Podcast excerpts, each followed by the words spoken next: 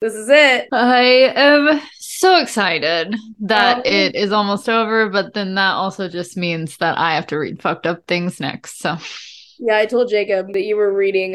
How's it pronounced? Like manga, mango? I don't know. I think it's manga. I don't fucking know about how a woman like kills people with her tits, and I was like, that's kind of badass. I'm not gonna lie.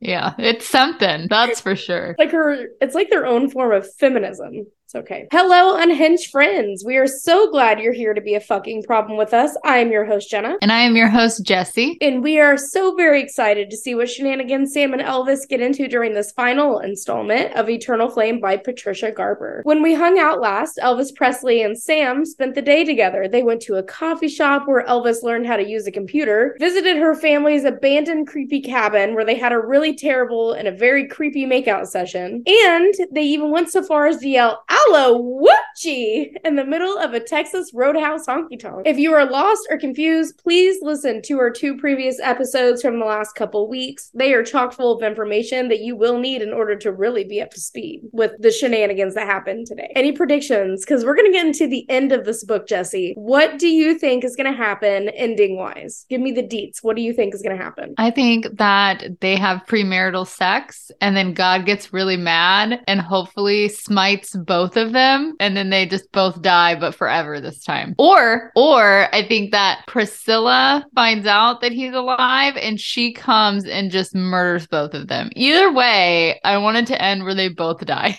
Okay, I guess we'll find out, won't we? So after their night out, Sam wakes up the next morning, again unspanked because he wouldn't spank her before she went to bed. Thank you for the reminder. You're welcome. Sam wakes up the next morning and Elvis is singing church songs, hymns, whatever people call them. I stopped going to church a long fucking time ago. He barges in her room in his Sunday best and he tells her to get up and Adam, let's get ready to go to church. She's very adamant about not going to church, but then Elvis tells her that God said that today is her day to return to church. And I guess when the big man tells you what to do, you gotta do it. That sounds awful. Like, I don't need other men to boss me around. I don't need men in the sky to tell me what to do. Okay? No. I mean, after all, she's really turned her back on him since her mom's death. But he also says that if she doesn't go to church, then God will take Elvis away from her. Please, for the love of God, do that. Like, Oh no, not Elvis. but I hate it when God sends me a magical boyfriend and then takes him away because I wouldn't go to church.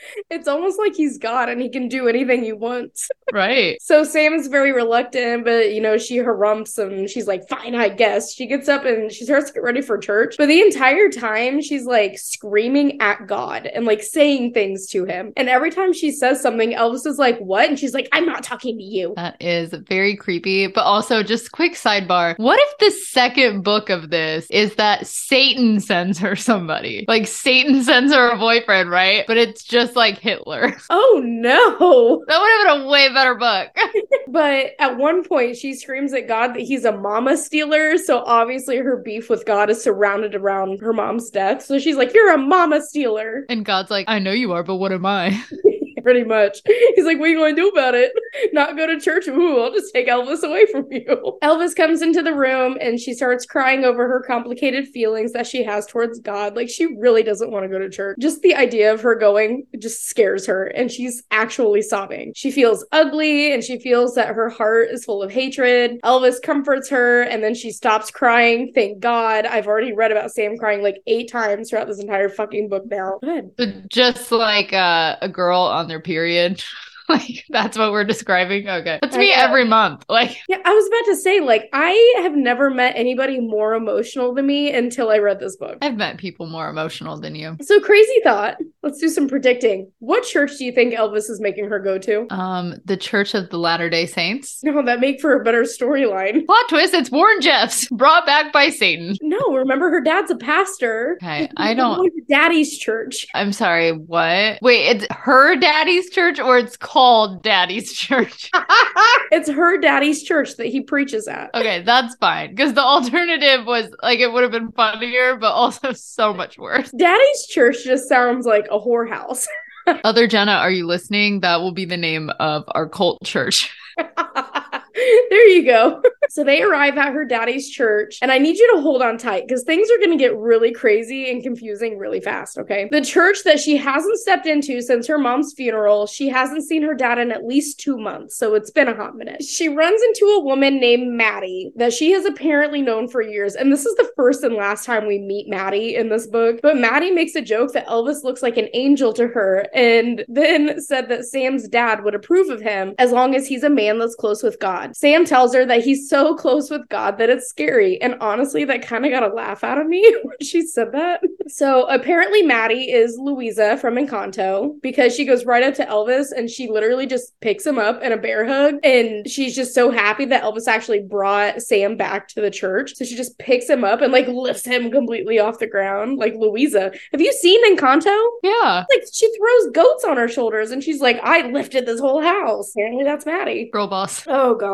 So the service starts, and she and Elvis are sitting right in the front row. Her dad comes out and he sees her. He gets very excited. She hasn't been to church in a very long time. But when he sees a man sitting next to her, he's almost peaceful. And I guess in the past, he's been like really on the defense when Sam's like too close to a man. I mean, Jimmy apparently wasn't good enough because he played devil music. But Elvis, he wiggles his hips and is sexual, and that's fine. Oh, yes, but he's also a man of God. They sing, they pray, they do church things that people do at church. But near the end of the service, Sam hears a really loud, like ringing or beeping sound, and only she can hear it. So her vision starts to blur and her breathing's super shallow. And it's at this point I start to get really excited because I'm like, yes, she's gonna die. Finally. It's not gonna happen. no, it doesn't. This book Oh, is full great. of disappointments. She doesn't die. She just has like uh, an experience where she sees God and talks to him. Let me guess. Eh, You're not completely off. So her dad and Elvis, they are sitting next to her and they're still with her in the church, like she's in the pew. And I have no clue where everyone else went, but I guess we'll never know because Patricia just kind of left that out. But as I got further in, which I feel like she should have mentioned this detail at this point in the story, psych, she later puts in there that literally everybody's in the church just kind of watching this happen, which is somehow even worse. Sam Uh, I feel like everyone would have left the church because she would have like passed out when they were singing, and they're like witch, and then they just run away. yeah, she's like actually in Salem, Massachusetts. Who knew? Witchcraft. right. I heard she went to Salem last month, and that's why she passed out listening to the church music. It's those trendy kids drinking their designer coffee at the cemetery. They casted a spell on her. God. Dead people can't have friends. So Sam starts to cry again, and I'm like, "Ugh." but this time it's because she wants her mama. So she's like crying. She's like, oh, I want my mama. Her dad said, Your mama is with you. And the sound that she's hearing is so loud that she feels that she's like going to be sick. So like that I ringing. that's my other thing too. Like God sent her Elvis. I think she really just wanted her mom back. God, like what? What kind of sick joke is this? It's a prank. it was meant to be a prank, but then she fell in love with him. So I don't know. Sam's dad tells her that he knows who Elvis is and why he is here. So apparently, God communicating this with Elvis. They like devise this whole plan. I don't know. So then she begs Elvis not to go. She's like, please don't go, please don't go. But she can feel him and like his presence fading away. So he tells her that it's time for him to go, but he will always be around and be with her. Wait, so he hold on. He's like, yeah, you have to go to church, otherwise God's gonna take me. And then he got her to go to church, and she's like, "Psych, I'm leaving anyway." It's a lose lose situation. Elvis gets up from a seat next to Sam. He walks up to the front of the church, and a blinding white light appears behind him. And he starts to sing. And he doesn't walk into the light. Instead, he goes back to Sam and he's singing like this entire time. He pulls her to her feet. He places, and I'm thinking of this hand placement. It's so weird to me. He places one hand on her forehead one on the back of her neck. So he's holding her this. Is he her chiropractor? Oh, and then the building shook. After he grabbed her like this, the building shook. I just don't get it. It's just hold on. I, I don't know how there's Things are gonna get crazy. how is there more to Oh, this? oh, there's so much more. Like you're gonna get to it, and you're gonna be like, I fucking knew it. So her legs are very weak, and she feels like they're just gonna give out. But all of a sudden, she starts to float into the bright light. And it's also at this point where I'm like, yeah, she is gonna die. Fuck yeah. Alas, I am still disappointed. I expected nothing, and I'm still disappointed. Well, she's thinking to herself during all this, Am I going to heaven? And like somebody whispers from far off, and they were like, No. And I was really hoping that they'd follow it up with, You're going to hell. But again, disappointment. Am I going to heaven? No. So then a bunch of memories come rushing at her. Her mother's diagnoses and then her mother's death. And all of a sudden she feels herself like physically coming back to earth. She opens her eyes and she's in the hospital. Okay. This is escalated into such a weird event. She's in the hospital. It turns out that the ringing slash beeping sound that she kept hearing was from her hospital room. Oh my God. This whole thing is that trope of like she was in a fucking coma. Just wait. I'm killing myself. I don't want to know the end. I'm so annoyed. No, she went to Massachusetts, and when they got in the wreck and she hit her head, she went to the hospital. Boom. That's why Heather's not the shitty friend that you said she was. All right, keep going. You're so proud of yourself because you figured this out. But there's more detail. There is more detail to this. So, yes, a nurse comes in and Sam tries to communicate with her. The nurse notices and she starts to freak out. Her dad is sleeping on the couch, and the nurses are like, Wake up, she's awake and everybody's freaking out. I don't think that's how medical professionals are supposed to react, but I've seen a couple episodes of Grey's Anatomy, so I can attest that apparently that's how they react. In their defense, we're not supposed to overreact in a crisis. And I saw a crisis once and I threw my coffee mug down the hallway and screamed, Oh shit. It was on my eval. That was that was a good year. Sam asked her dad where Elvis is. So like they take the oxygen mask off her and she's like, Where's Elvis? That is her first question. And her dad pulls out a CD player where he has been playing Elvis music for her every single day that she has been out in a coma. So she asks multiple people that come in to visit her, family, friends, hospital staff, whatever, why she passed out in church. And then I have in my notes here, Jesse, take a guess on how she got here, but you already figured it out. I'm also wondering if he's like playing Elvis and she's in this coma, like dreaming about Elvis. Is she just like moaning the whole time in this coma while her dad is like, well, this is weird. Like when they're dry humping each other on the picnic table.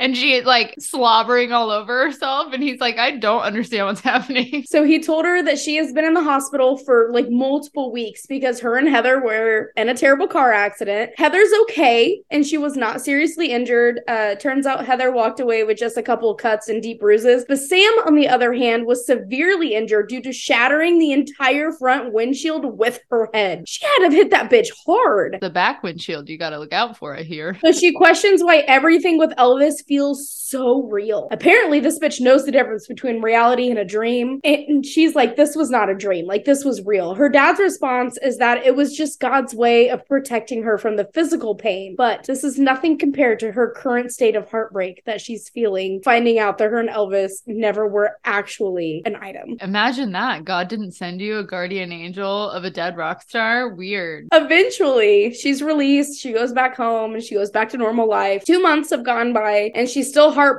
She's still very depressed. She often calls Heather in the middle of the night just to talk about her adventures with Elvis and just to cry. Heather tells Sam that she needs a girls' day and that they're going to spend the next day pampering themselves. I think we've been here before. She wanders around her house. She goes into her home office after getting off the phone with Heather. So she talks about taking all the pictures of Elvis down and just kind of putting them away because, you know, looking at him just causes too much pain. She sees a magazine on her desk that she remembers him reading before, and it's titled Elvis Gives Hope to a Dying Child. And she sees that it's dog eared. She claims that she doesn't dog ear stuff, so she opens it and she starts to read. The story is very similar to hers, but of a small child named Angela that ultimately died in her sleep. Okay, I got really sad. Sam lays her head on her desk and she gets very sleepy. Just as she starts to doze off, she's awakened by the sound of running water. Oh, for fuck's sake.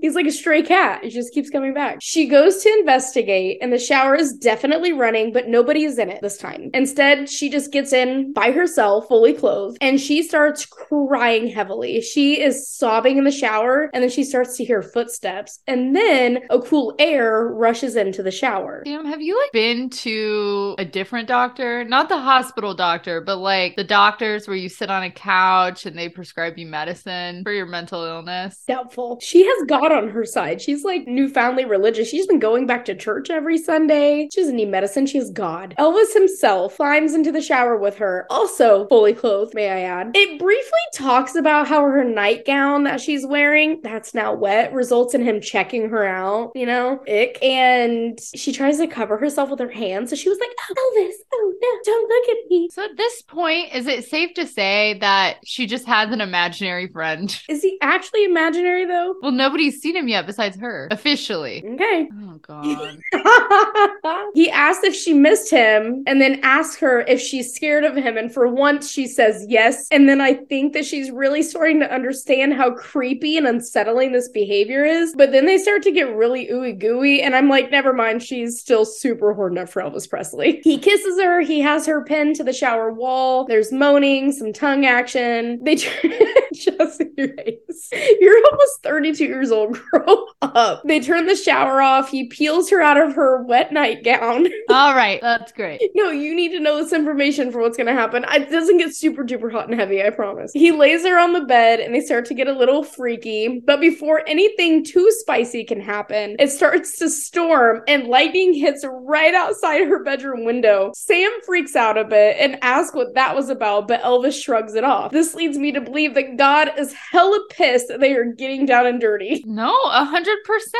You can't do that. It's against the rules. Elvis gets God's hint and he puts his clothes back on after being buck naked. He indirectly tells Sam that it's God basically saying that he can't believe that Elvis snuck out of heaven for a hookup with some mortal girl he fell for. So he lays in bed with her and cuddles instead. I love that God was like, cut it out. You're grounded. Counting to three. One, two. Oh, they're not listening. Lightning bolt. The next morning, she wakes up and Heather's knocking on her door and Elvis is gone. Heather goes on about how she saw some guy leaving her house and wants to know what's going on. She says that she talked to him briefly. He was wearing a hat and he was a cutie because you know hats and sunglasses are like peak disguise wear. Sam is really upset. She's very pissy, lots of huffing and puffing like an actual toddler. And ultimately, they didn't have their girls' day. Instead, they just stayed in all day and they chatted with each other. And Sam told Heather everything about the evening before, about how Elvis showed up in her shower, stripped her out of her nightgown, and got freaky with her. Is Heather like, Sam, are you on drugs? N- No, she never questions it. She just believes her. If you came to me and you told me something similar, I would be like, oh, that's crazy, Jesse. Hey, Ryan, do me a favor and call SAS. I would just drive you there myself. I'd be like, Jenna, we're going to Texas Roadhouse, Al-a-woochie. and then you'd be so excited. And then I'd be like, oh, but we have to stop here first. And then I would just push you in the doors gently and tell the receptionist, call me when you get this figured out. Months goes by. She has not seen Elvis again. She tries to keep herself busy, but she just can't stop wondering when she'll see him again. Her dad and her,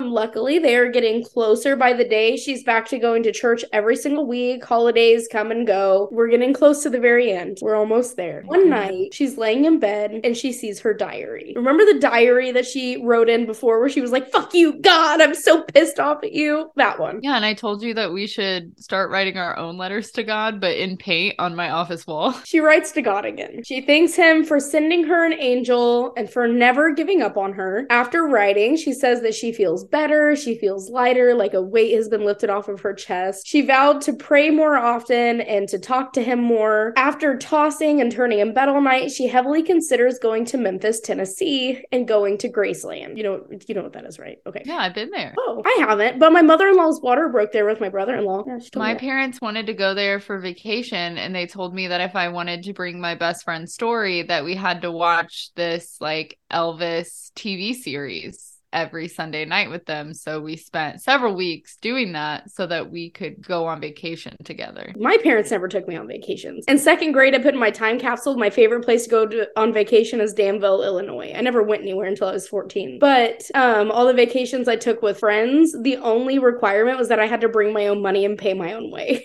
Makes me sad. I should have taken you on vacation. We can still Oh. go. oh no, I would have annoyed the shit out of you. If like 10 minutes into the car ride, you'd be like, drop her off at the nearest fire station. Well, I mean, I usually took Benadryl everywhere with me because I had lots of allergies. I probably would have just crushed some up in your food. True. That's effective. She thinks that her going to Memphis, Tennessee will allow her to find more comfort in her life in terms of being closer to things that were very important to Elvis. I mean, what the fuck ever, bitch. so, first thing in the morning, she packs a bag and she gets the first flight to Memphis. When she arrives, she goes to the to the meditation gardens. I don't know. I've never been. She says that she goes to the meditation gardens, which is apparently Elvis's final resting place. This is just what I learned from the book. I don't know if that's true or not. I didn't go there. All I really remember about it is some giant sprinklers that had nothing to do with Elvis. And I know that's going to piss my mom off so bad because she's always like, I took you so many places and you don't remember any of them. I remember the sprinklers Paula. yeah, there you go. On the night of his birthday, fans were walking to his gravesite and they were paying their respects or whatever the fuck you do for a dead celebrity. She talks to his headstone and tells him that she misses him very much, to stop having unannounced shower moments with her, and how she's going to start taking baths instead. Could you imagine? I would be calling fucking security. Secure security? We have a crazy lady talking to the headstone. Get her out. She's saying something about baths and showers. Some dude overhears her. And instead of calling security, he tells her that her secret is safe with him. What's her secret? That she talks to headstones? I feel like it would have been way cooler if he would have been like, Yeah, Elvis comes in my shower too. It's so scary. Because he's actually just a random crackhead that's just like hanging out there. I should write a book. I would write the best fucking book. You can write the third installment to the series. the one where Hitler comes back from Satan. They strike up conversation and he and Drew they strike up conversation and he and Drew they strike up conversation and he introduces himself as Steve. Steve the secret keeper. I love that. Sam sees this as a sign from Elvis. She invited Steve to have hot chocolate with her. She asks Steve if he is married, to which I assume he isn't, because they walk off into the distance together. The end. Oh, Jesus. Okay. What the fuck is the second one about? Well, so the beauty with Amazon is whenever you look up most books, it lets you have like a little peek inside where you can read the first like half of the chapter or whatever of chapter one. So I opened it and I got to like the second page and I was like, I'm bored. And it was just about how she was cuddling in bed with Elvis. And I was like, wait, where now part of me kind of wants to read the second book just to figure out how the fuck he ended up back here. And also like what happened to Steve. Well, but I'm Steve not. probably died, so she hates God all over again, and then we're just gonna redo the whole thing. First it's mom, then it's Steve the secret keeper, and then daddy probably. I don't know. And then Daddy's church. Maddie at daddy's church. Jenna, out of five stars, where would you rate this book? Well, if you guys go on the Amazon and you go and you type in Eternal Flame by Patricia Garber, um, I actually left a really nice review. Um, I gave it a solid two stars because this book kind of fucking sucked. If you should I just like read what my Amazon thing is? I absolutely want you to. Went on Amazon right before Jesse and I hopped on to record this. And I was just like, you know what? Some of the reviews. I'm curious to know what other people thought about this book. And there were a lot of five star reviews. Some lady was like, Patricia knows Elvis and the way he acts. Bitch, do you? Because I doubt Patricia does. She's never even been to Atlanta, Georgia. So I kept scrolling and there was one and it was by, what was their name? Cherie Cherie, I think is how it's Oh. pronounced. Yeah, Cherie Cherie. And Cherie Cherie said that she loved this book so much that she bought it for several of her family and friends. Uh, so I decided that I was going to write my own Amazon review, give it two stars, and I said, I said, my weird cousin Cherie bought this book for me and several members of my family and friends. Solid two stars for me because it kind of sucked. Expected more passion and less God. So let's see if Amazon decides to post that review. I guess we'll find out. That's the funniest thing that's happened all day. I don't know who Cherie is, but I have a feeling she's going to see my comment and then report it as abusive. Maybe she should lighten up. I also don't think that her family invites her to Christmas anymore. Oh God, no! She gives the worst white elephant gifts. I think they're like sincere gifts. I don't even think they're supposed to be funny. I think she genuinely believes everyone would want to read this book. Cherie's on crack. Apparently, if she thinks this book is fucking good, everybody's like, "Wow, you wrote Elvis so well." Somebody even went so far to call her Trish, and I'm like, "Oh, so we're just calling Patricia Trish Trish now? We're on a nickname basis with the author." She held a gun to your head and made you write this fucking five star review. Well, I'm really glad that this book is over, but getting into what we're getting into next week is gonna be rough. You sent me some snippets. I'm not sure if I want to do this book at all, Uh, but we're in too deep, so we're gonna have to. I've told you guys about my friend Andres and how he has a gaming channel called Pillow Cat. He'll be on with us next week to talk about the book, but also his gaming channel because he recommended this book, which is a manga. I don't know if I'm saying that right. And it is called Magical Shopping Arcade. So far, what I've figured out is that the arcade is actually their town. I don't fucking know. I've been very confused. I have to read this book backwards. I it is difficult. And basically it's just like a 12-year-old boy wrote it and then drew the characters because all of their breasts are very exposed and it is um very interesting. Apparently their town gets taken over so they keep traveling to other worlds where their town exists, so like a metaverse. I don't know. We're to get into it next week. I was really excited to do this with my friend Andres because him and his wife, like I said, have the gaming channel that I love. But then they decided to play a game called Cult of the Lamb and then they sacrificed me in that game. And so I'm basically bringing him on here to bully him. And we love doing that. Bullying is good. Bully people. Don't anybody tell you bullying is bad. That's so bad. All right. So that's a wrap for Eternal Flame. Jenna, I think you did a great job presenting that. I want to be you when I grow up. If you feel like being a fucking problem, go on over to Spotify or Apple Podcasts and subscribe to those. Leave us a review, a nice comment. We sure appreciate it. And if you want to just go the next level of being the fucking problem, you can go ahead and follow our Instagram at literally unhinged pod and give us your book recommendations at literally unhinged pod at gmail.com.